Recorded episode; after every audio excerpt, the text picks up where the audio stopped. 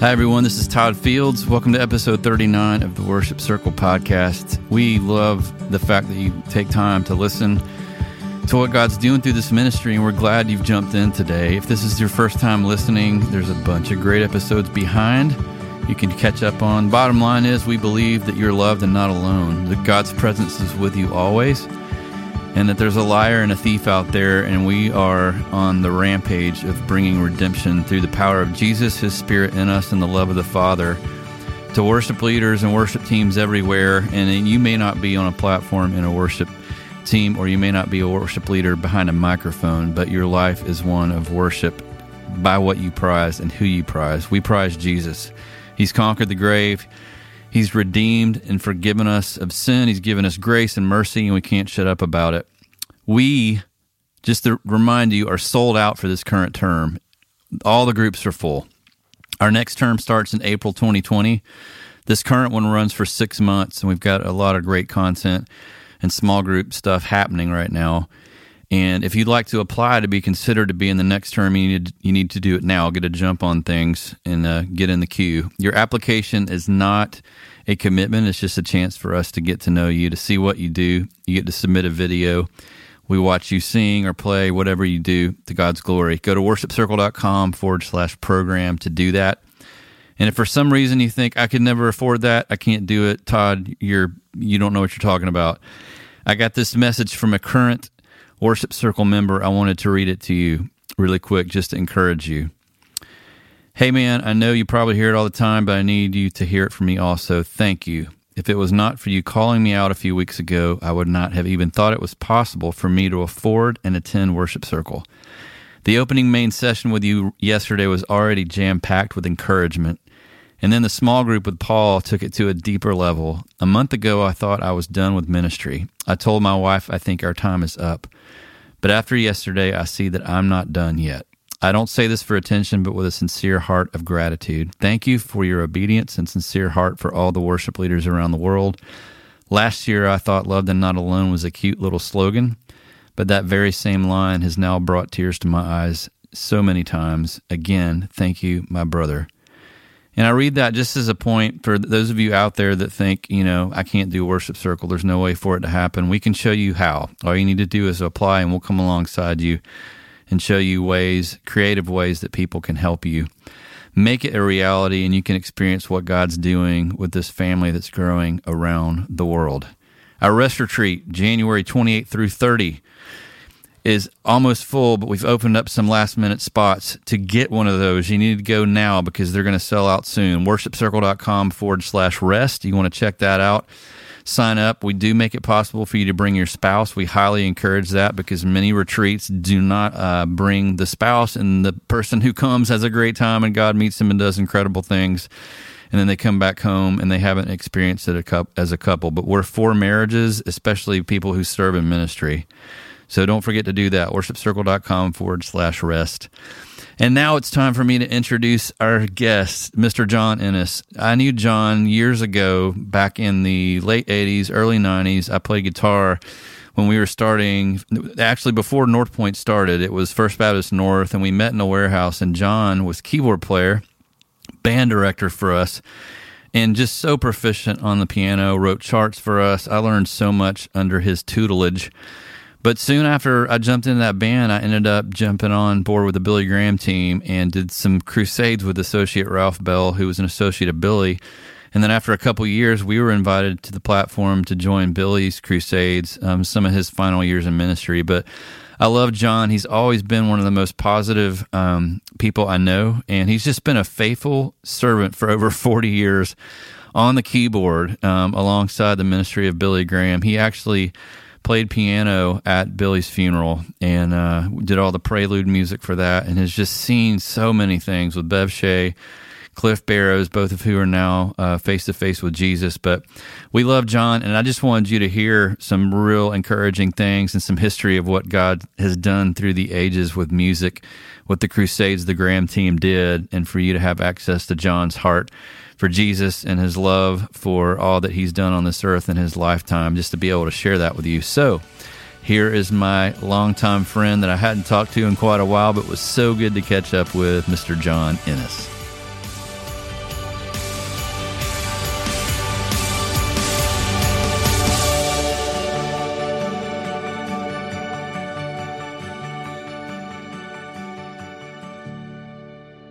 Well, hey, everybody. I am fortunate enough after many years to reconnect with a friend of mine. We spent quite a few years together, John, in the Billy Graham Association doing crusades for Billy. And it's great to have yeah. you on today.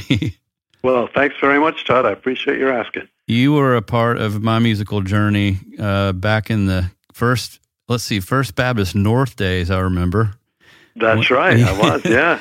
Yeah, many, yeah, we we worked together there. Yeah, yeah. Many Sundays, um, you know, in that warehouse building, which the church later became North Point that Andy took off with. But um, those were some really fun days. I actually met my wife Carrie one of the days you were playing keyboard, so I have that to remember. How about that? Oh, oh, that's good. Okay, all right. But uh, everyone, we, uh, as I said, probably in the previous introduction, this John and I had the good fortune of playing music together with the Billy Graham team. He started many years before me, but I thought it would be just great to have you on uh, today, John, just to hear more about your background and what it was like to be in a consistent role like that for so many people, um, different artists, sure. Bev Shea, just the whole Graham team, and all God did through you guys is tremendous. Yeah, absolutely. Yeah. Okay. So, how did uh, what was your musical journey like, John? Um, and first of all, I know you're from England, so give everybody a little bit of a backdrop, maybe. Um, yeah, I I, uh, I, I did grow up in England, and uh, I came to the U.S. actually back when the dinosaurs were roaming the earth in 1958. Okay. Um, when uh, when I went to go to school at Moody Bible Institute, and I I had studied piano, uh, you know, at home in England uh, privately uh, mm-hmm. and all that, but I wanted to get an actual degree and so I'll go on that way, and so I came to Moody in, in 1958 and uh, as a piano major and uh, sort of really got more serious about it then, really studying, and then uh, went on from there actually to Wheaton College, where I did get my bachelor's right. degree, and later later to Northwestern University for a master's. But um, during those years, uh, what really uh, kind of really uh, got me going well was that in those days, the radio station at Moody Bible Institute, WMBI, had a lot of um, music production things that they did in the studios there. And I first uh, kind of started playing for some of that um, during that time. And it was during that time, while I was actually at Wheaton College later, still doing some stuff at Moody, that uh, I, I met Cliff and the members of the team because I was subbing um, for Don Hustad for a little recording session that they were doing for some broadcast in connection with the Chicago Crusade in 1962 when I was a junior at Wheaton, and that's how I first met the team members actually, and uh, wow. sort of grew from there. What? So, what year would that have been? That that was 1962. 62. Yeah, I was, a, I was a junior at Wheaton College. Yeah. Yeah. So, so back up. You're back in England. Just music for you growing up. What was, what were you listening to? What was influencing you to even kind of head in this direction? Well, I think honestly, uh, quite a bit of the music from the Billy Graham team, uh, because when I was about 16, I think, uh, they came over to England and they had meetings in London at Haringey Arena. Oh, yeah. And uh, I, I did not attend those meetings, but they had relays, uh, just audio only, not no visual, visual stuff mm-hmm. in those days, um, no video, but they, but they had audio went to so many different cities, and one of them was mine. And, and I used to go to an auditorium there, and we'd hear the meetings uh, and the music and everything and all that was going on. And then Billy would preach, and then they'd give an invitation. Pastor people would go forward and right there in our auditoriums wow. that were, you know, a long, long way from where the, the thing was going on.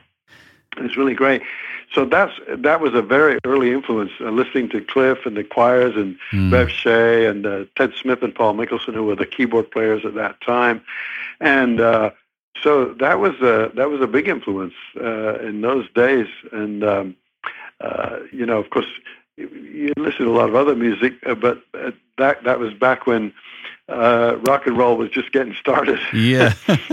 uh, it was it was really a lot of pop music and, and all that kind of thing. You know, so all those influences uh, when you're you're just a teenager definitely you know influenced my musical thinking and everything. How crazy is it that technology back then through radio, you know, yeah. reached you where you were? It was you know Billy was doing yeah. multi-site before there was multi-site. It was yeah, you know, it was definitely yeah, that, audio version, but it reached a lot of yeah. people And when you think about it now, this would seem almost impossible that you'd go into an auditorium and just sit in front of a bunch of speakers. Yeah. You know, there's nothing visual to see, nothing to see, just speakers. You know, and uh, but but in those days, it was enough of a, a new thing to have a, something like that going on.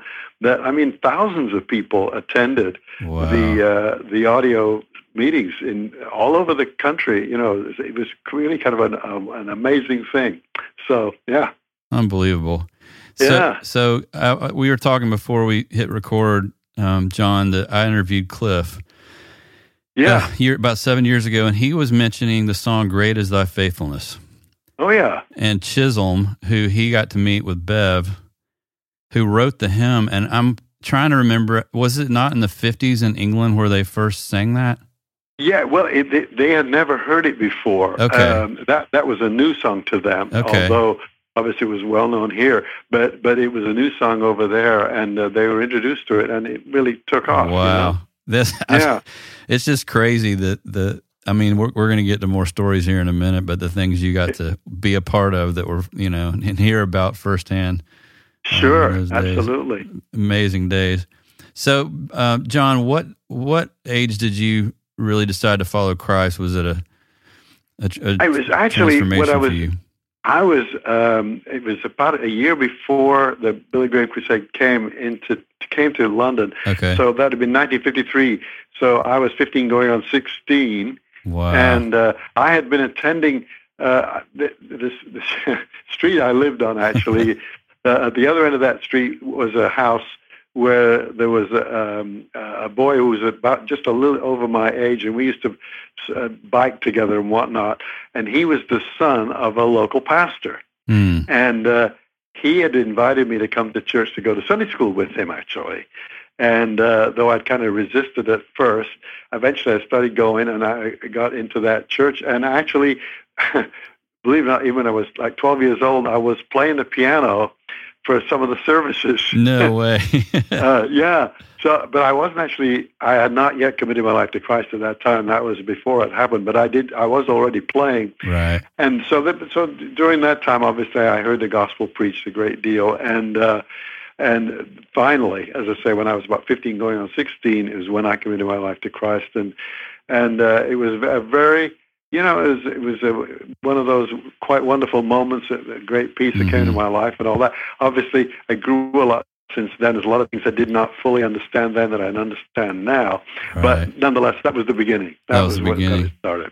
Yeah. I yeah. remember you were um, were you greatly influenced by Bach, or was he? I, I know you used to play a lot of his pieces.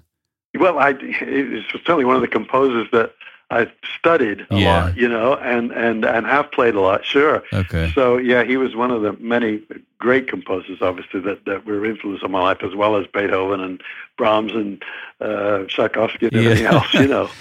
Well, you're well versed and you studied well because I just remember, I'll never forget, John, you would hand charts to me. And, you know, I just really started playing guitar in like ninth or 10th grade, but I had to go buy a chord book because I was like, what is a flat something? me- You know, I would, I would Oh, try to figure it all out. So you helped educate me and I'll, I'll just never forget all those, you know, Sundays after Sundays from all the studying you had done and just knowing so much about written music and, yeah. you know, how to Well, I- transcribe that whole thing.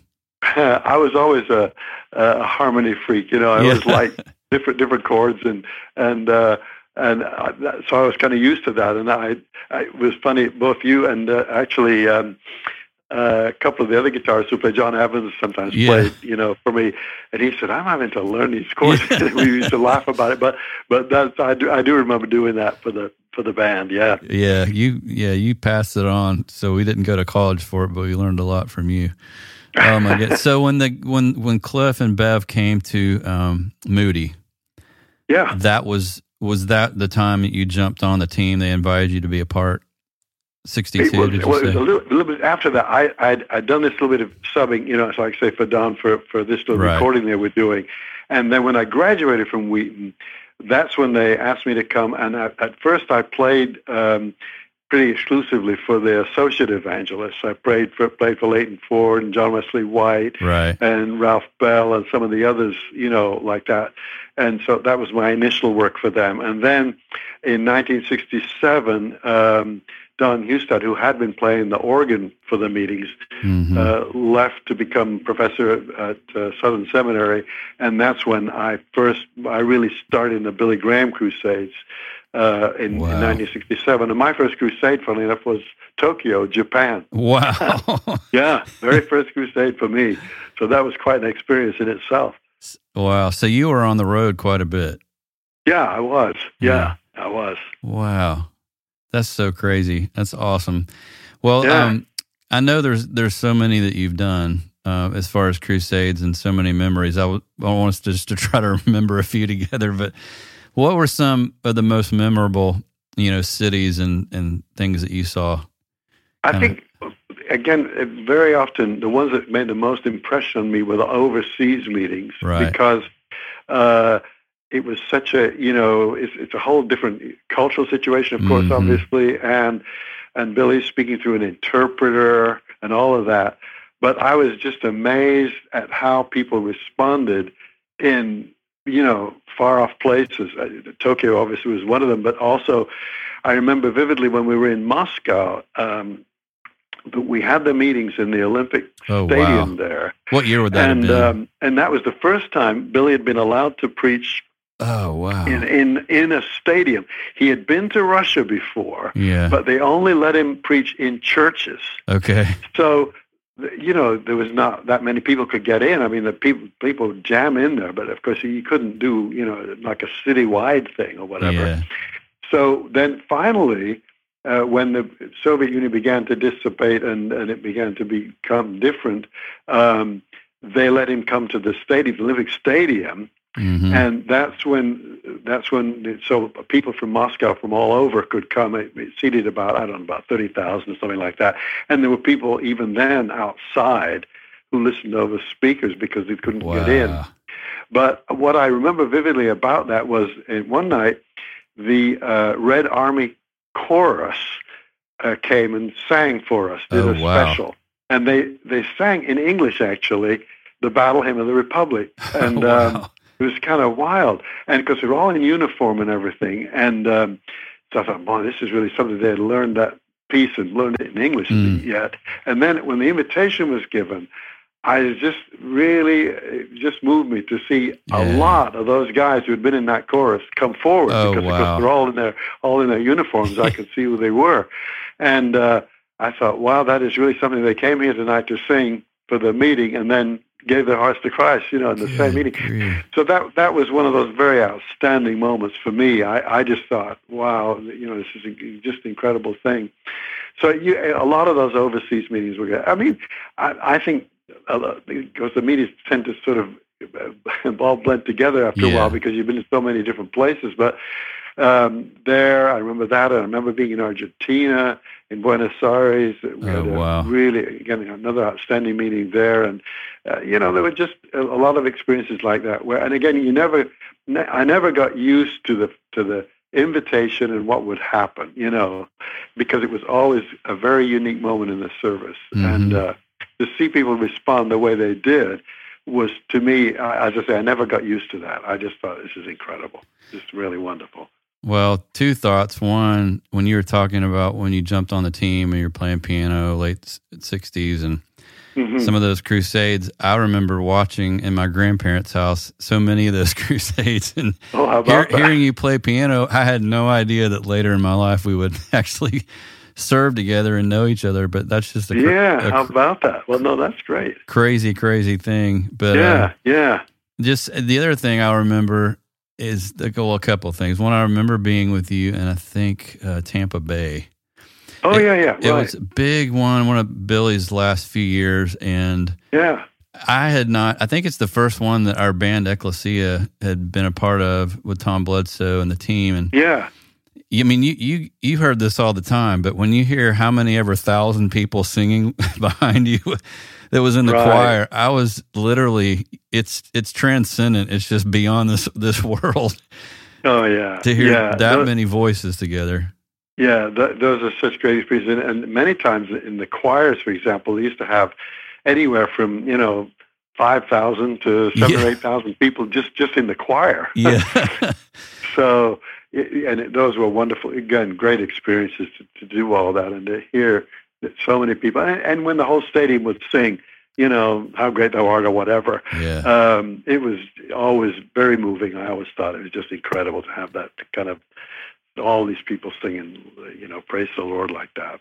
Cliff told a story about um, the song "Just as I Am," hmm and he said that there was, I think it was in England. You may be able to shed some light on this, but where people were basically saying, "Hey, that's manipulative because it's so it's such an emotional melody, and hmm you guys always play that." And so I don't know if Billy or somebody on the team made the decision to not do it for the crusade. Right. And then, Yeah, but- that was yeah, Yeah, that was that was in England in 1966, and at Earl's Court. And uh, Billy had heard this criticism, uh, Yeah. especially came from the British press. Uh, uh, oh, people are you know moved by the emotion of this song and all that stuff. That's why they go forward.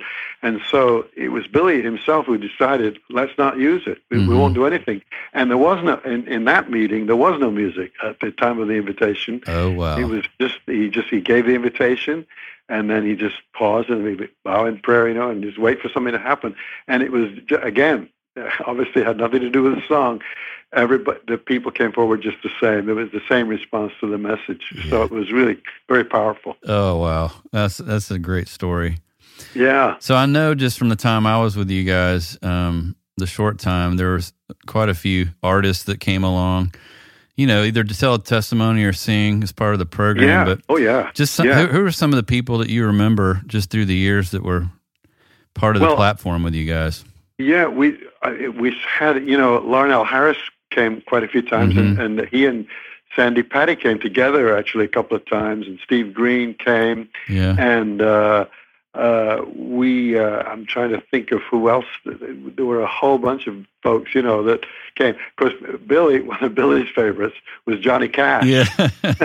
And so Johnny. Cash used to come. Johnny Cash would come sometimes. Uh, he and his wife, you know, and they would sing and they they'd do some stuff at the meetings.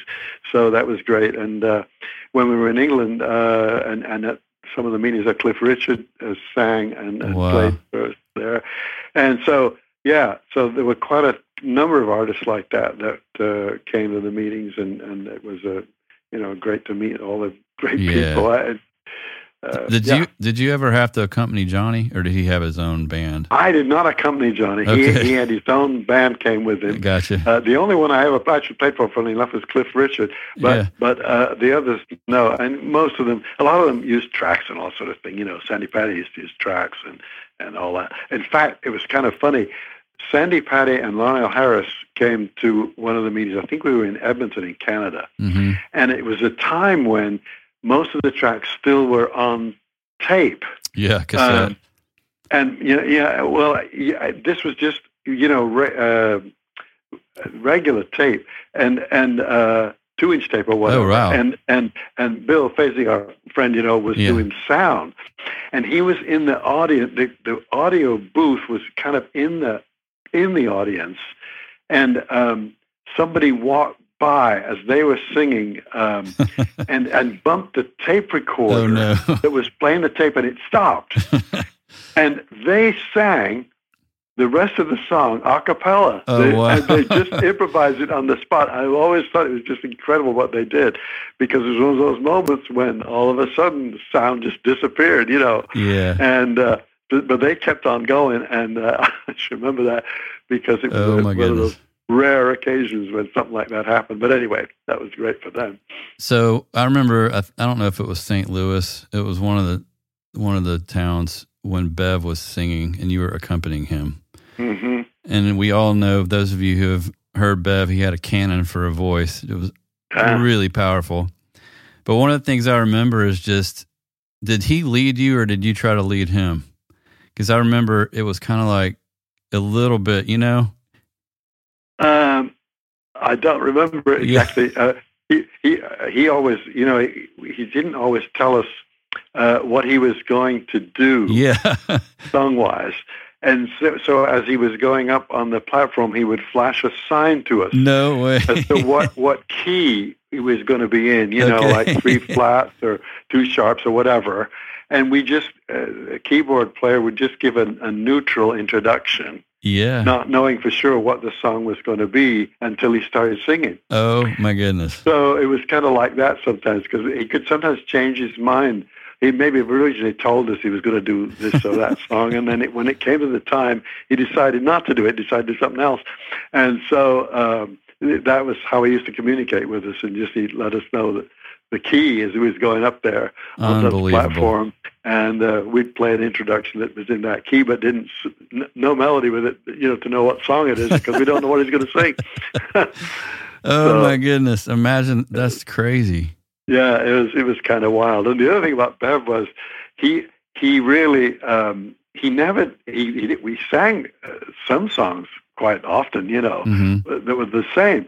But he didn't. I don't ever remember him doing it ever twice the same way, Yeah. and so you could never quite anticipate his phrasing. He would he would do it do it differently, you know. Yeah, that's So as an as an accompanist, you just have to really, you know, to pay a very close attention. Otherwise, you're going to get ahead of him or get behind him, one or the other. yeah, that, I think that's the thing that I picked up on is like he he kind of was an artist with the way he delivered the, the Sure. interpretation different nights of the same song. So Yeah, yeah. you guys yeah, were basically coming around what he was feeling and yeah, you know It- it was very Yeah. kind of fluid. yeah, you had to. You just had to keep the economist simple, so you didn't try to be too elaborate because he might possibly uh, keep on moving when you you still got a, a cadence to go. You know, Oh my goodness. so. Wow. What about Cliff? I know you guys spent a lot of years together. Do you have any stories or kind of fun moments behind the scenes that come to mind? Well, yeah, I think you know it was it was Cliff was uh, was was my boss really uh, Yeah. for all the years that I worked for the association, and he was uh, in every way a wonderful boss. I mean, he was a great guy to work for, and he was extremely. He treated us uh, with respect and with a great deal, you know. And I felt like he was. Uh, you know, I mean, I looked up to him, Mhm. but he was always extremely nice to, to those of us who played for him. And uh, so I, I think, you know, um, again, we had just so many experiences. Uh, we sang, uh, we, we, he wrote a number of songs um, himself that I actually arranged for oh, him wow. And did things, you know, for the choir and stuff like that, that we used to sing at the end of the services very often. And um, so that was special too. And he would go, you know, when when he lived, we both of us lived in Atlanta for a while. Um, he was uh, living up on the north side because I was in Stone Mountain, and he would Right. call me up to the house, and and uh, I'd play over these songs for him, and and. Uh, that he had written, you know, he, and he he, uh, he let me arrange them for him, and, and Mhm. so those those are great things that we got to do together Yeah. but he again he was uh, he was a, a, uh, Cliff was just a super guy to work for, Mhm. and as I say, he was he was a great blessing to me and a, and a really a great friend to our whole family. Actually, he, he, um, he you know he got we, the kids all got to come to some of the meetings, and Yeah. he would greet them. He would be very nice to them, and you know it was it was really very special relationship. Wow.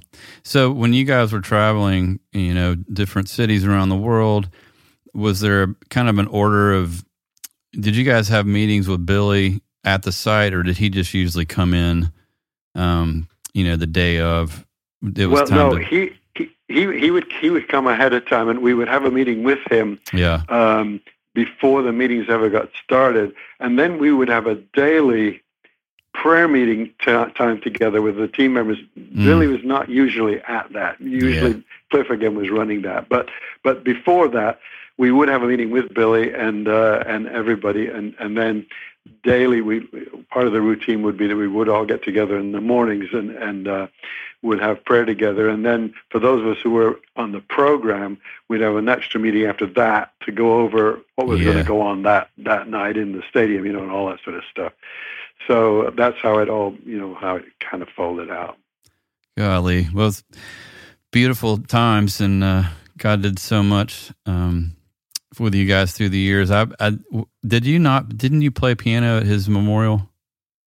i did play for his funeral i Yes, sure did funeral. yes yes i did What yeah. was? I mean, and that was an experience in itself. Uh, just physically, uh, the meeting was in a tent. Uh, the funeral was in a tent on the yeah. grounds of the Billy Graham offices right. there in Charlotte. But the tent, of course, had a roof, obviously, but the, there were no sides to it. And it was a windy day, uh. and so the wind was blowing. It was it was cold in there, and the wind was blowing. Oh, and um, I had gotten a li- I was told I was told I had to play for 45 minutes before the service began. Yes. So I'd made a list, you know, of tunes I was going to play. Oh, no. But I couldn't put the list on the piano because the wind would have blown it away. And um, so I I got up there. I thought, well, I'm going to have to just remember as many as I can and just keep oh, going. Wow. You know? And, and as I say, it was cold, so it was hard to play because it's hard to play when it, when it's cold outside. You know, your your fingers yeah. Uh, don't move as quite the same. so that was a pretty it was kind of a wild thing. Um, but I, I, must tell you one thing about Billy himself that was really quite wonderful to me. Um, when we were in Scotland uh, for the Crusades over there, I think it was in 1991, um, and we were in Glasgow and Edinburgh and Aberdeen, and my daughter Margaret had just graduated from college. Mm. And I said, look, I said, why don't you uh, for kind of a, a graduation gift, I'll, I'll, have you come over to Scotland and and that you'll come to the meetings and everything. And so she came over for the meetings in Scotland, uh, sort of after her graduation. Yeah. And uh, one day I got a phone call, and it was Cliff, and he said, um, "Billy wants to have lunch with you." Oh. And I said, "Oh, well, that's wonderful." I said, "But you know, I, I have Margaret, my daughter, is here with me." Oh, he said, "Bring her along. Billy would like to meet her." Oh man! So I said, "Well, okay." so we went to lunch, Margaret and I, along with oh. Cliff and Bev and, and, and, and with Billy. We were in a restaurant, but it was a it, the restaurant was closed. Actually, we just had a, it was a private room. Yeah. And uh, and he uh, I mean, I, for one thing, I wouldn't normally be having meals with Billy. That didn't happen very often. Right. Um, and and then for me to invite Margaret to come as well was really sweet. And she asked him a lot of questions, and he talked to her, and it was really wonderful. Oh. And and uh, he helped her to get a, scholar, a scholarship actually at uh, Gordon Conwell Seminary. Wow. So uh, it was really quite That's amazing. So and I great. told her, I said, I, you know, I said, if I had wanted to, I could not have arranged that. I said, you know, I would never ask him to, you know, spend time with me at a luncheon or something. I said, I would never do that. You got far more important people than me to talk to. But it was his invitation, and uh, he was so sweet about that. And I, I just, I, I really appreciated that because, you know, as I say, he's got a lot of very important people he could be with, but he, he chose at that time to be with us. So that was very sweet kind of reminds me of someone we follow. you know, yeah, you're right. Sees um, sees everyone, and you know, I, I, from the stories I've heard about Billy, he was that kind of guy. So that's an incredible yeah, story. Yeah, he really, he really was. He was, he was very down to earth and extremely, you know, mm. he, he was just very, very. I, again, I couldn't have ever have wished for, for a better person yeah. uh, to, to be with. Absolutely. Wow, John, how have you seen music? We're, we're, we're on, you know, we've got worship leaders and church musicians that listen to this, and yeah, how have you seen things change? You know, in your lifetime, well, just over the years. Yeah, they changed a lot. Uh, I think one of the things is that um, so much uh, of contemporary church music that, that tends to be um, where the congregation is kind of watching what's going on on the platform. You know what I mean? You've right. got a worship team and maybe a band or whatever, and and so there's not quite as much participation. I mean, they're participating in a way, yeah. but often they don't sing as much as they used to. Yeah. It seems to me that's been one of the changes. I I do think it's great if there's something that they actually can sing, mm-hmm. you know, and really get into. Then I think yeah. that's really great. Um, a couple of I have to tell you honestly myself, I've been to services where you know words came up on the screen and all that, but I didn't have to know the song. Yeah. And so, what are you going to do? You know, yeah. so you know, you clap along or whatever. You know, you know, but you but you can't easily participate. Yeah. So I just think sometimes um, that's the only thing that I wish there were more. Uh, congregational participation in that sense in singing yeah. because I think it, you know it's a it's a a wonderful thing to worship together and yeah. to sing together, you know, as part of worship.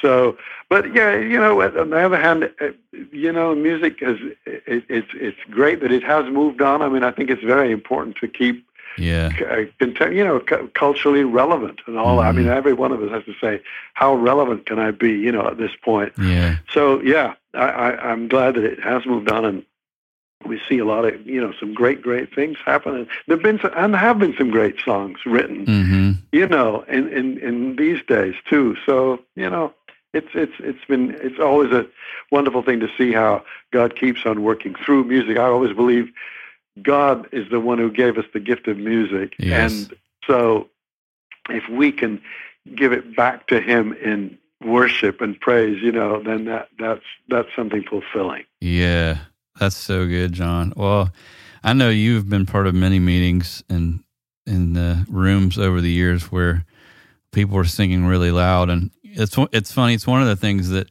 some friends of mine and I talk about just with worship leading. I think mm-hmm. there's been there's been so much access to new music over the right. past couple decades that it's almost sometimes we move faster than people.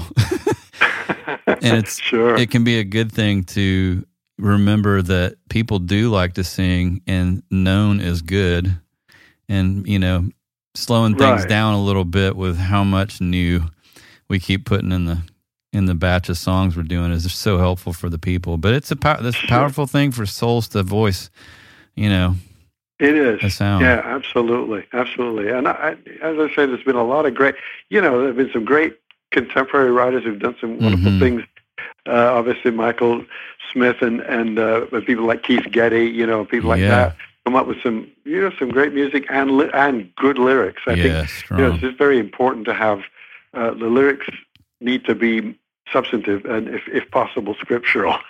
yes, absolutely.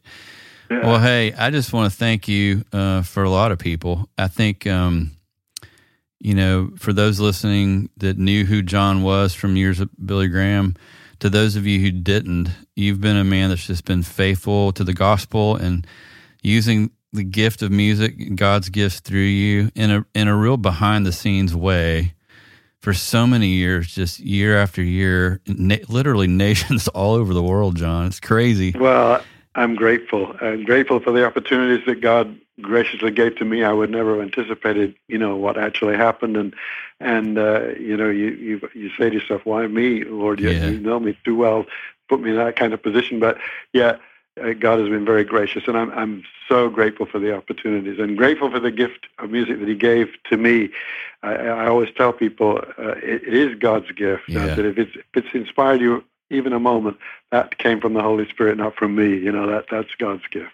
Well, thank so. you, thank you so much for your time today, and just uh, thank you for being part of my life all those years that were pivotal for me. Just you know, being formed by music and what God can do through all of us as musicians for His kingdom and for His church. Well, I'm I'm grateful for the friendship, Todd, and we're, it's a, a wonderful. I, I always enjoy getting to know you all those years ago, and and so glad the way God's used you over these years too. That's it's wonderful. Well, it's been an honor for both of us, brother, and uh, we just so appreciate you. Many more good years with your family, and and uh, keep playing music for Him. Yeah, thanks, Todd. I really appreciate it. Thanks a lot. Thanks for listening to this episode of the Worship Circle podcast. As always, we want to remind you that you are loved, that you are not alone. And when you lead, when you walk with Jesus, we stand with you as an army of worship leaders that's growing around the world to bring hope to people who need hope and healing to people who need healing. We hope you join us next time. And until then, be sure to follow us on Instagram at, at Worship Circle and share this podcast and the information about it with any leader you know so that they can become part of this growing tribe of leaders on the earth.